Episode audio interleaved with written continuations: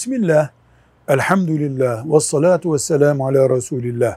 Bir insan ölünce onun mirası hemen o gün veya o hafta bölüşülmeli midir varisleri arasında? Diyoruz ki evet, Kur'an-ı Kerim'in uslubundan anlaşılıyor ki miras bekletilmeden sahiplerine verilmelidir.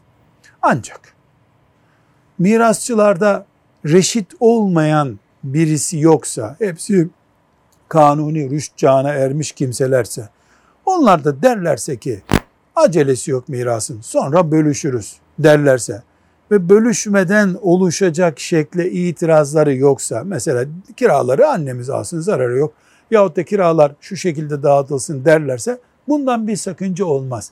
Ama birisi derse ki ben mesela babamdan düşen mirası istiyorum derse hemen bölüştürmek zorundadırlar. Velhamdülillahi Rabbil Alemin.